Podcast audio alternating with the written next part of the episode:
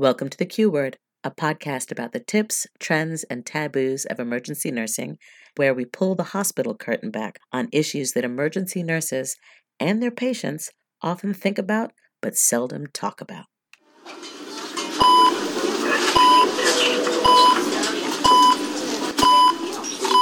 You found the Q Word Podcast.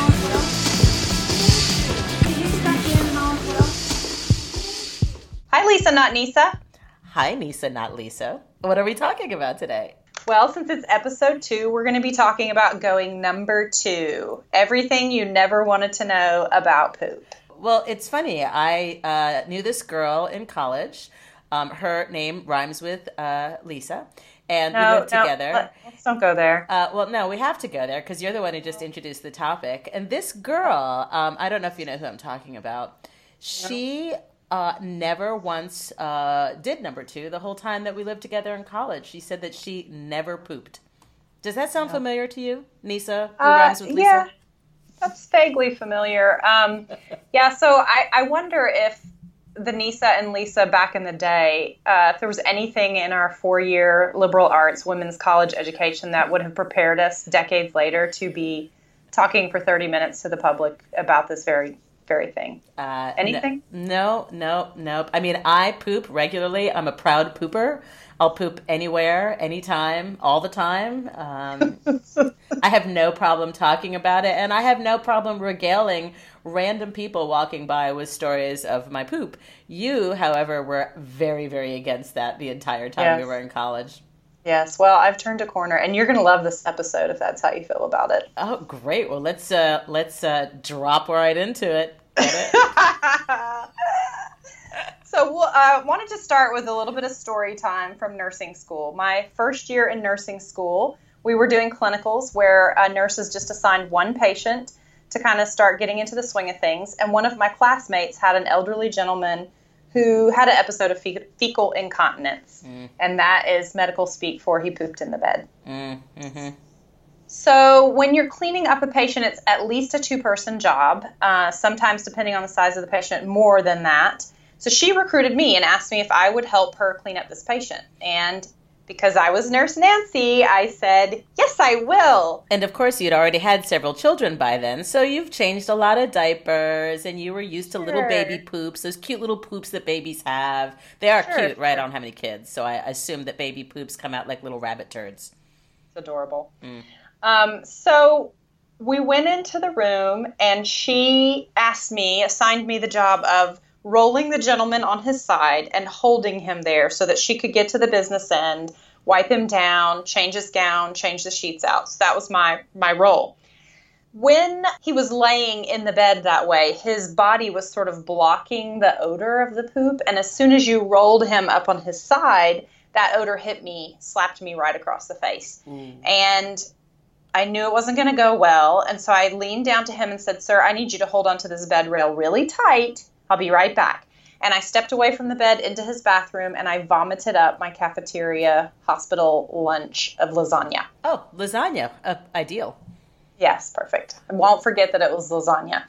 So I came out and resumed holding him. Meanwhile, my classmate is saying, You know what? We're good here. I think I got this. I was like, No, no, no. I'm committed now. The lasagna's gone. We're good. Let's do this thing. But I was devastated. I was embarrassed. I was mortified. So I set up a, a um, meeting with my clinical instructor and I asked her if I needed to change my major she uh, told me a, a great uh, piece of advice, and that is that nursing is a team sport. And she said every nurse has the thing that they don't do, that they have an aversion to. Um, some nurses it's vomit, some nurses it's phlegm, some of us it's poop, um, others it's eyeballs. So the idea is that if someone's aversion is phlegm, I'll handle their phlegmy patients, they help me with my poopy patients, and everybody wins. When I was interviewing for a job, I was sitting in front of a panel of directors of departments. And they asked me the typical interview question, tell me tell us about one of your weaknesses. Oh, and of course, your answer to that is supposed to be, "Oh, I'm, I Right, work I- too hard. I care too much." Exactly. And I knew that that was the game that you're supposed to play, but something happened in me and I blurted out that it, my weakness was poop. Did you literally say poop? I literally said poop. Not my weakness is poop. I just said poop. And there it was, right there, plopped out in front of everyone. So the director of the medical ICU's name was Tom, is Tom, and he said, uh, You know, this is an interview for critical care, and we have poop from head to toe, rolling down the bed and onto the floor. It's everywhere. You know that, right? And I said, Yeah, I mean, I'll, I'll figure it out. So somehow I got the gig. And um, as I was precepting in one of the ICUs, surgical trauma ICU, my preceptor's name was Shauna, and I had already given her the disclaimer Shauna, I don't do poop. Uh, I'll need help with that. I am working through it, but uh, you know, just so you know, I did vomit. She said, Girl, you're going to clean up so much poop that by the time it's over, you're going to be wiping butts with one hand and eating your sandwich for lunch in the other. and uh, please tell me you've not done that. Please, please tell me that when I go to the hospital and if I ever have an incontinence issue, I am not going to have a nurse who's wiping with one hand and eating her pastrami sandwich with the other. That would disturb me deeply. She won't do that, but she sure will take those gloves off, wash her hands, and walk right back to that sandwich. and uh, and Shauna was right. I did eventually reach that point. I was surprised. I really thought, listen, I'm the exception to this. I will never get over this aversion, but I absolutely have. She was right. So I wonder if you can tell me all the names of poop that you can think of. The slang, the official, the medical. What do you got? All right. Okay. Well, the first one that comes to mind is, of course, shit. Uh, it's a good word. I use it often. Let's see. There's uh, number two, like this episode. There's uh, poop. There's poo. Uh, mm-hmm. In deference to my Puerto Rican roots, there's caca. Mm-hmm. Good one. Always hated caca. I, I, I can't stand the term caca. Um, there's uh, there's a deuce, like dropping yeah. a deuce. Um, Drop a deuce. I say that a lot. There's scat. There's dung. There mm-hmm. are uh, cow patties. Uh, mm-hmm. let's see. What else would there be? How about so, oh night soil? That's a really good one. That's a Victorian term. Uh, guano, uh, feces. That's you know feces that's, is medical, uh, more pretty, medical. yeah. yeah. Um, manure is a good one. A meadow muffin. It's a cow patty, right? Yeah, that's a cow patty. It's a cow pie. City girl. No yeah, idea. Yeah. Crap. Oh, I think we forgot about crap. That's a good one. Uh, oh, crap. We forgot crap. Yeah. Fertilizer. Poop is fertilizer. fertilizer. It is. Yeah. Not human poop, hopefully, but yes. I, I fertilize my bathroom regularly, several times a day. yeah. That is a that is a good comprehensive list. Yeah, yeah, it's pretty good. We're going to talk about everything about poop, and I thought um, our discussion of poop could be broken down using the elements of design from the art world. How do you feel about that? I sure. thought I would put that uh, art history degree to work. So the elements of design include line, color, shape, texture, size, and direction. Oh, okay. Yeah. So let's just start with line. Line, the definition is the linear marks that are made. Uh, oh, what? you mean like on the bowl? Like, like, like, like, oh, skid marks. Skid mark! That's it. That's it. The, uh, the next one is color. Color is a pretty in depth discussion, and it actually can be a very diagnostic tool when you're looking at the color of stool. Mm. So the, the first thing to know is that normal color is brown, and that is because of the bile that comes from the liver and the gallbladder. And it can be pretty much any hue of brown from light brown to dark brown. All of that is considered normal. Okay. If your stool is black and kind of tarry, or it looks like coffee grounds, that's a big uh, warning sign that you may have old blood in your stool. Okay. Um, so that's something that you might want to follow up and check with your physician, especially if you've had multiple episodes of it or some symptoms. But think back and wonder did you um, take some Pepto Bismol? Because Pepto Bismol will actually turn your stool dark, really dark colored, and so will iron pills. Or beets. Oh. Beets. Every time I eat beets, I feel like I'm hemorrhaging afterwards, and I have to remind yes. myself that I just ate red beets, and that's what's going yes. wrong with me. Right. So that brings us to the red maroon colors. Oh. So bright red bright red that looks like blood may be blood. It may also in fact be red dye. So, did you eat some beets, or did you drink a, a red Powerade, or eat some red Jello? Uh, if it is in fact blood, it could be hemorrhoids, which is at the very end of the um, GI tract. It could be an inflammatory bowel process like uh, ulcerative colitis or Crohn's. In that case, you definitely want to see your physician. Mm-hmm. What about poop that is blue or green or purple? This is something that moms often find in kids' diapers, and the reason is because of the dye that they put in the fun kid uh, food. So gummies or snacks, icing is a real a big offender. Those food dyes are pretty strong, and they make it all the way through the system. Interesting.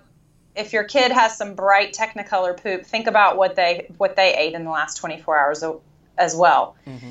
Now, the green that you're talking about is a dark green, and this is generally diarrhea. Mm. This is food that has passed rapidly through the GI tract, so rapidly that it didn't have time to um, absorb that bile, and that would turn it that brown color. You will probably feel that sense of urgency to go. Normally, when you feel the urge to to have a bowel movement, you got a few minutes. You know, you can get some reading materials and uh, change into something comfy, and then go and do your business. That's not what's happening here. This is a, a sense of urgency that you got to go. Okay.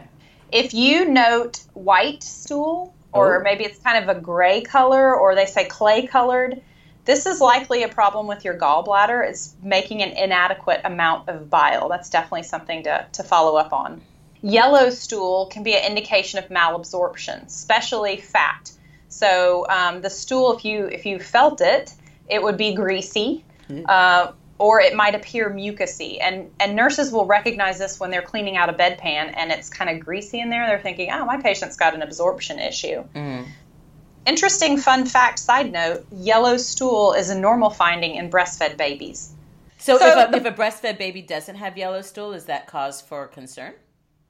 Uh, I wouldn't say just the color being different because what mom eats can can also impact the baby. It's going to pass through the breast milk and can impact what the, the stool looks like as well. Okay. But normally and probably the majority of the time it's going to be yellow and fairly loose. Okay. So the bottom line is diet can influence the color of your stool. So when you see something weird in the toilet bowl, ask yourself first, what did I eat?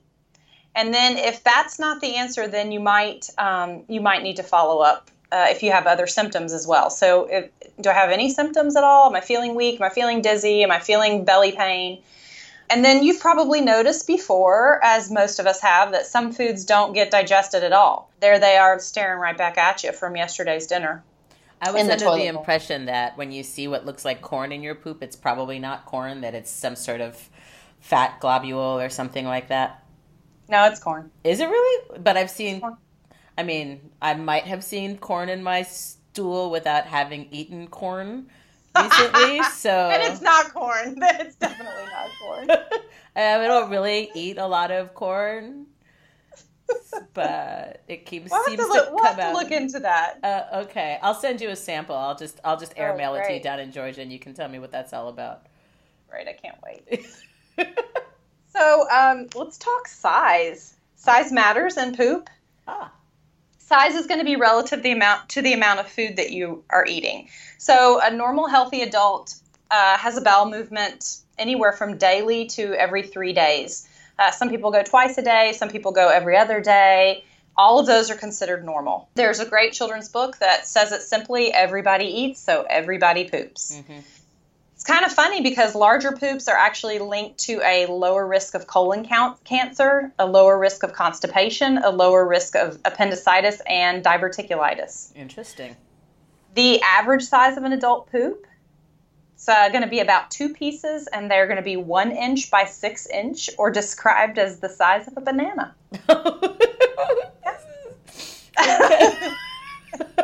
And we are going to lose any listeners that we may have gotten by the time we get to this. We're on episode two, and already people are going to run for the hills. I don't blame them. Yeah, um, an adult male will produce produce about five tons of poop in his lifetime. That's wow. really something to be proud of. I That's feel like crazy. What about direction? So we talked about the element of design and direction. All lines have directions. When we're referring to poop, the direction should always be out. Uh, but there are a couple of instances where it's not coming out.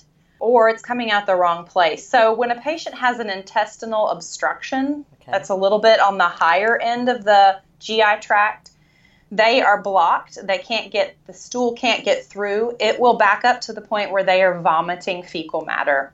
Whoa, that's disgusting. That's a special special day in the ER. The other direction uh, when it doesn't come out is when constipation is at its worst. And the worst constipation is called an impaction. And that's a blockage that is caused by um, a piece of stool, a large, large piece of stool. So here's a little tip if your preceptor ever tells you double glove and lube up, something's about to go down. Meaning something's about to go up into somebody's rectum in order to pull something down. You got it. Wow. So nurses do disimpactions. It is a very painful procedure for your patient. They are perfectly miserable. It's a very big cleanup job, so heads up on that.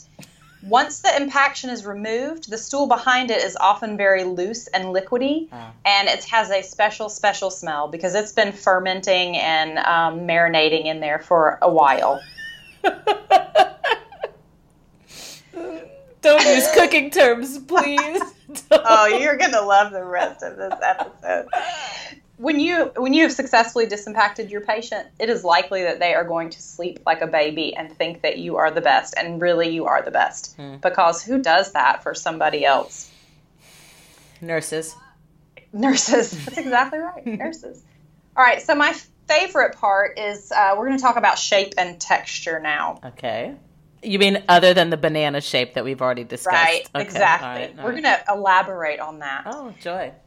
There is actually something called the Bristol stool chart. Uh, it's also called the Bristol stool form scale, or for the cool kids, the BSF scale. Okay.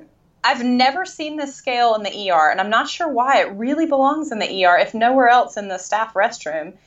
But I saw it in a GI doctor's office, and I think that makes sense. It's pretty obvious why it goes there. So it's a visual chart. You're going to want to look this up. We de- we have it in our show notes, but it's got some descriptions that I think are podcast worthy for sure.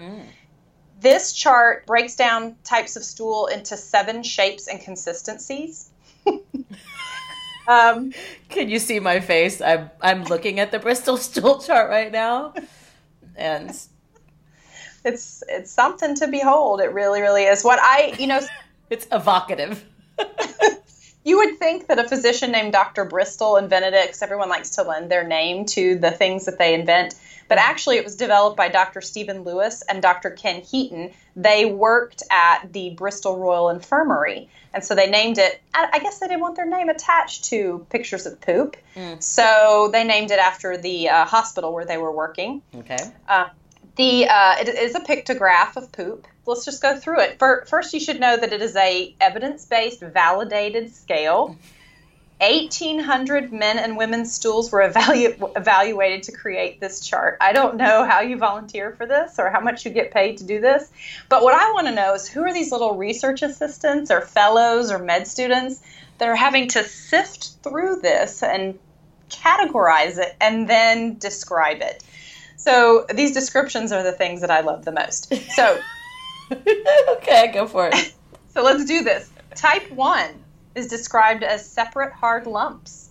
And that is indicative that you have severe constipation. Uh, you forgot the like nuts part that I'm seeing on the chart that No, I'm looking you're- at. You're on the wrong chart. you Really? You found this. You It- found some kind of special episode It of says it. of it. separate hard lumps, comma like nuts, hard to pass. Type one Bristol stool chart. Somebody expanded on the original then. There is a pediatric scale. This has been evidence based for peds, and it's called the Choose Your Poo chart, making it kid friendly. And type 1 is described for kids as rabbit droppings. Okay. Mm-hmm. Yep. There you go. Mm-hmm. Type 2 is lumpy and sausage like, and it is uh, it indicates mild constipation. And on the kid scale, it's described as a bunch of grapes. Always the food reference. I- I don't know. Okay, that's great. All right. So type 3 is a sausage shape with cracks on the surface. That's what my Bristol stool chart says. And this is considered normal, thank goodness. The kid version calls this the corn on the cob. Okay. Type 4 is like a smooth, soft sausage or snake. Mm-hmm. And this is also considered normal. So I feel like these fellows were sitting around and they were like, I mean, really, guys, how many times can we use sausage as a descriptor? Maybe we should mix it up and throw in snake. I don't know. Mm. On the PED scale, it's sausage. Mm. Type 5, soft blobs with clear cut edges. This means you are lacking fiber. Okay, yep, I see that. Passed easily is what my stool chart says. Yes. The soft blobs kid version, chicken nuggets, of course. okay. Too bad. Is there a one to one correlation to eating this food and what your poop comes out like? That's another research project in and of itself, I think. Type 6, mushy consistency with ragged edges. Mine says so if you, fluffy pieces with ragged edges, a mushy yeah. stool. Mushy. Mm. If you have raggedy edge stool, you are having mild diarrhea. And if you're a kid, it's porridge. Oh, the Brits with their porridge. Porridge. What American kid would know what that is? I want to know what the American version is. Um, oatmeal? No, oatmeal wouldn't be right. Grits for, for our Southern kids. For the pudding, maybe. I don't know. Pudding.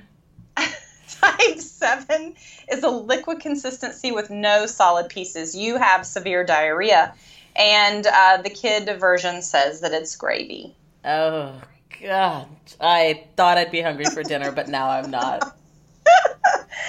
yeah, so uh, that is shape and texture. Interesting. There's a chart for that. Now, I have a bonus element that is not listed in the uh, elements of design, and that is smell. Ah. Yeah. So, when we're talking about smell, poop is supposed to stink. Poop, uh, smelling bad is normal. It is because there are bacteria in your gut that are breaking down the food that you put in there. It's pulling out the toxins, but the bacteria themselves cause the odor as well as the toxins. And so poop normally smells bad. Mm. How, however, if your poop is foul smelling, then this again could be a malabsorption issue. So, foul smelling means that it smells like regular poop mixed with dead fish or rotten meat. Okay. That's the description of foul smelling. There are some special, special smells in poop that nurses are acutely aware of. The first one is a condition called Clostridium difficile. It's a spore that overtakes your GI system and causes horrible diarrhea. The diarrhea is clear or yellow and it's in copious amounts. And this can actually um, put someone into hypovolemic shock and, and someone who's fragile, it can kill them. Oh, wow. So C. diff is what we call Clostridium, Clostridium difficile. It uh, the smell has a certain wang to it.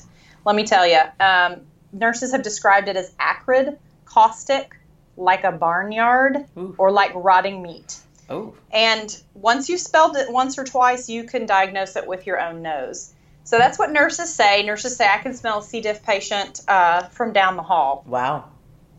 This was also put to research. there is a research project called the Nose Knows Not Poor Predictive Value of Stool Sample, sample Odor for Detection of Clostridium difficile. So these folks actually researched this urban legend about whether or not nurses can diagnose C. diff correctly based on smell. Mm-hmm. And the results are in. And here are the results.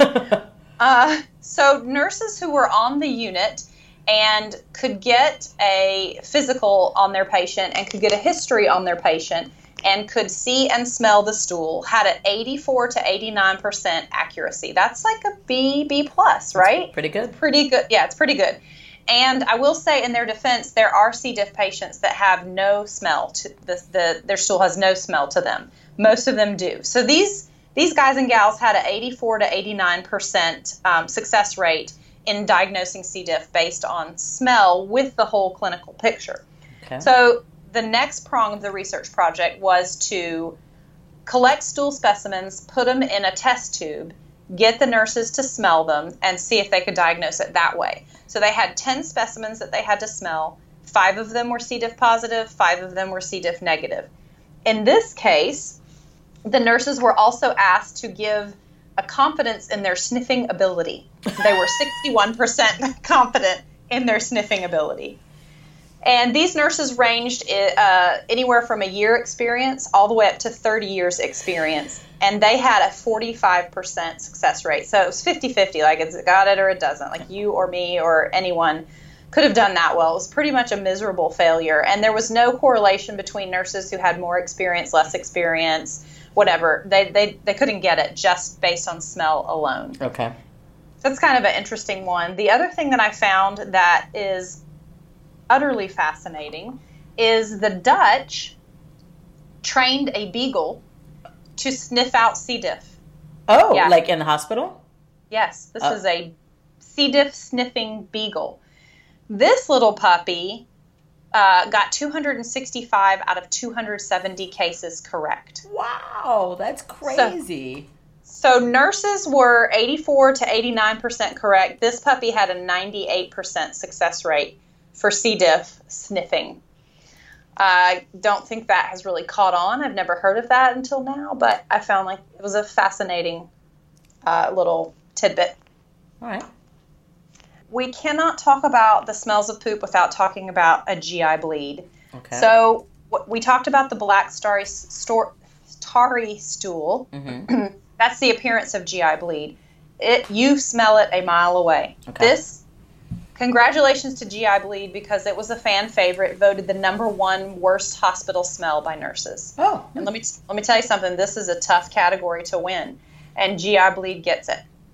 C. diff gets an honorable mention. Personally, I feel like there is one smell that I have smelled that is worse than GI bleed, and that is gas gangrene. oof. You can never unsmell that, but GI bleed is much more common. This Right. is something that we smell a lot. Okay. Uh, it is um, that foul smell, but it is also a rotten smell, and it has kind of a metallic tang to it. That's the uh, iron in the blood that you're smelling. It's it's really bad. So here I'm visualizing that you're minding your own business, walking down the hallway at the hospital, and you catch a whiff of something, and you stick your nose up in the air, um, and I don't know, like maybe maybe your feet float off the ground, and you sort of follow the wafting uh, waves of smell into a room, like you know, uh, uh, like a cartoon character following the scent of fresh baked bread, and you can say. There's somebody with C. diff down this hall. That's right. You can walk into a nurse's station and go, "Oh God, where is your GI bleed?" Wow. Really? Our trick is that we put out bowls of coffee grounds because the coffee grounds will absorb some of that smell. Hmm. It is a it permeates the entire department when there's a GI bleeder in there. Wow. So you will see little cups full of coffee grounds sitting around. That is for odor absorption. All right. Interesting. Here's your little bonus when it comes to scents, and that is that flatulence is normal too. And according to the American College of Gastroenterology, everyone averages about 10 to 18 farts a day. Okay, 10 to 18. I think all of mine happen in the morning. Okay. Um, and that's probably more information than I need to share on this. I'm single, guys. what a catch. What a catch. So that's what I've got for you about poop. Is that more than you ever wanted to know? It is. It's definitely more than I ever wanted to know. Um, is this something that when you collect a stool sample from someone and uh, you take it out of the magic door that you know you deposit it in when you're in the hospital bathroom and you pick up this cup of a stool sample? Um, do you sort of pre-diagnose? You're like, mm, look at that. It's uh, it's the hard little rabbit pellets there. This guy is constipated and maybe suffering from X, Y, Z. Are you capable of predetermining what you think their condition may be based on their stool sample alone? Yes, I think that most nurses uh, with a good bit of experience can say uh, this constipation is due to their op- opioid use or this um, C. diff is due to their immunocompromised status and their antibiotic um, regimen that they are on right now. Uh, the GI bleed is from, you know, whatever ulcer in their belly. Uh, yeah, nurses can, and physicians too, uh, you can figure out a lot from poop. You really, really can. So, if you have concerns about any of your elements of elimination, you should probably create a poop log for your poop log. I see what you did there. I've been waiting my whole life for that. I'll see if I can find a snare drum sound effect to add to um, this. There you go. That's good enough. We'll just do it verbally. It's like beatbox. Yeah. Yeah, so I want to hear about your poop related um, experiences, your poop related bad puns. So uh, share it with us on social media or send it to us via the qwordpodcast.com. If you send any pictures of your poop, uh, please send them as an attachment directly to Nyssa. Um, be sure you put a warning statement so that I don't open that up. I do have several friends who, for whatever, they're both medical school students, although one just graduated and is now a doctor. And I know Shout that out. they send pictures of each other's poop to each other. I think it's a very strange uh, friendship that they have there. but now that I've done this episode, I'm going to assume that they were um, preparing for their medical school training um, by looking at each other's fecal matter uh, in advance. Yeah, they're basically studying, really, to be honest. That's totally what they've been doing. It's been studying all along. It's not weird, it's completely normal. Totally normal. Totally normal. Totally not. All right, so now I know more about poop. Um, and when I uh, go tomorrow morning, I will know a little bit more about what's happening in the bowl. That's really good to know. Thank you so much for educating me in this way that I really didn't want to know about. You are welcome. well, guys, if you enjoyed what you heard today, please uh, rate us on social media um, or go to Stitcher or Podbean or wherever you listen to your podcasts and give us a glowing five star review. Um, please don't tell us about your poop in the review. Nobody cares about that stuff. Uh, your doctor will, but we don't. Uh, but we would love to get those five star reviews so that we can be um, uh, uh more uh, popular amongst all these podcasts that are out there who are not talking about poop. If you thought this was a pretty crappy episode, give us another try on episode three, please. Absolutely. Uh, we haven't done a number one, uh, but we'll, we'll, talk about number one uh, maybe down the line somewhere. Bye, Lisa. Bye, Nyssa.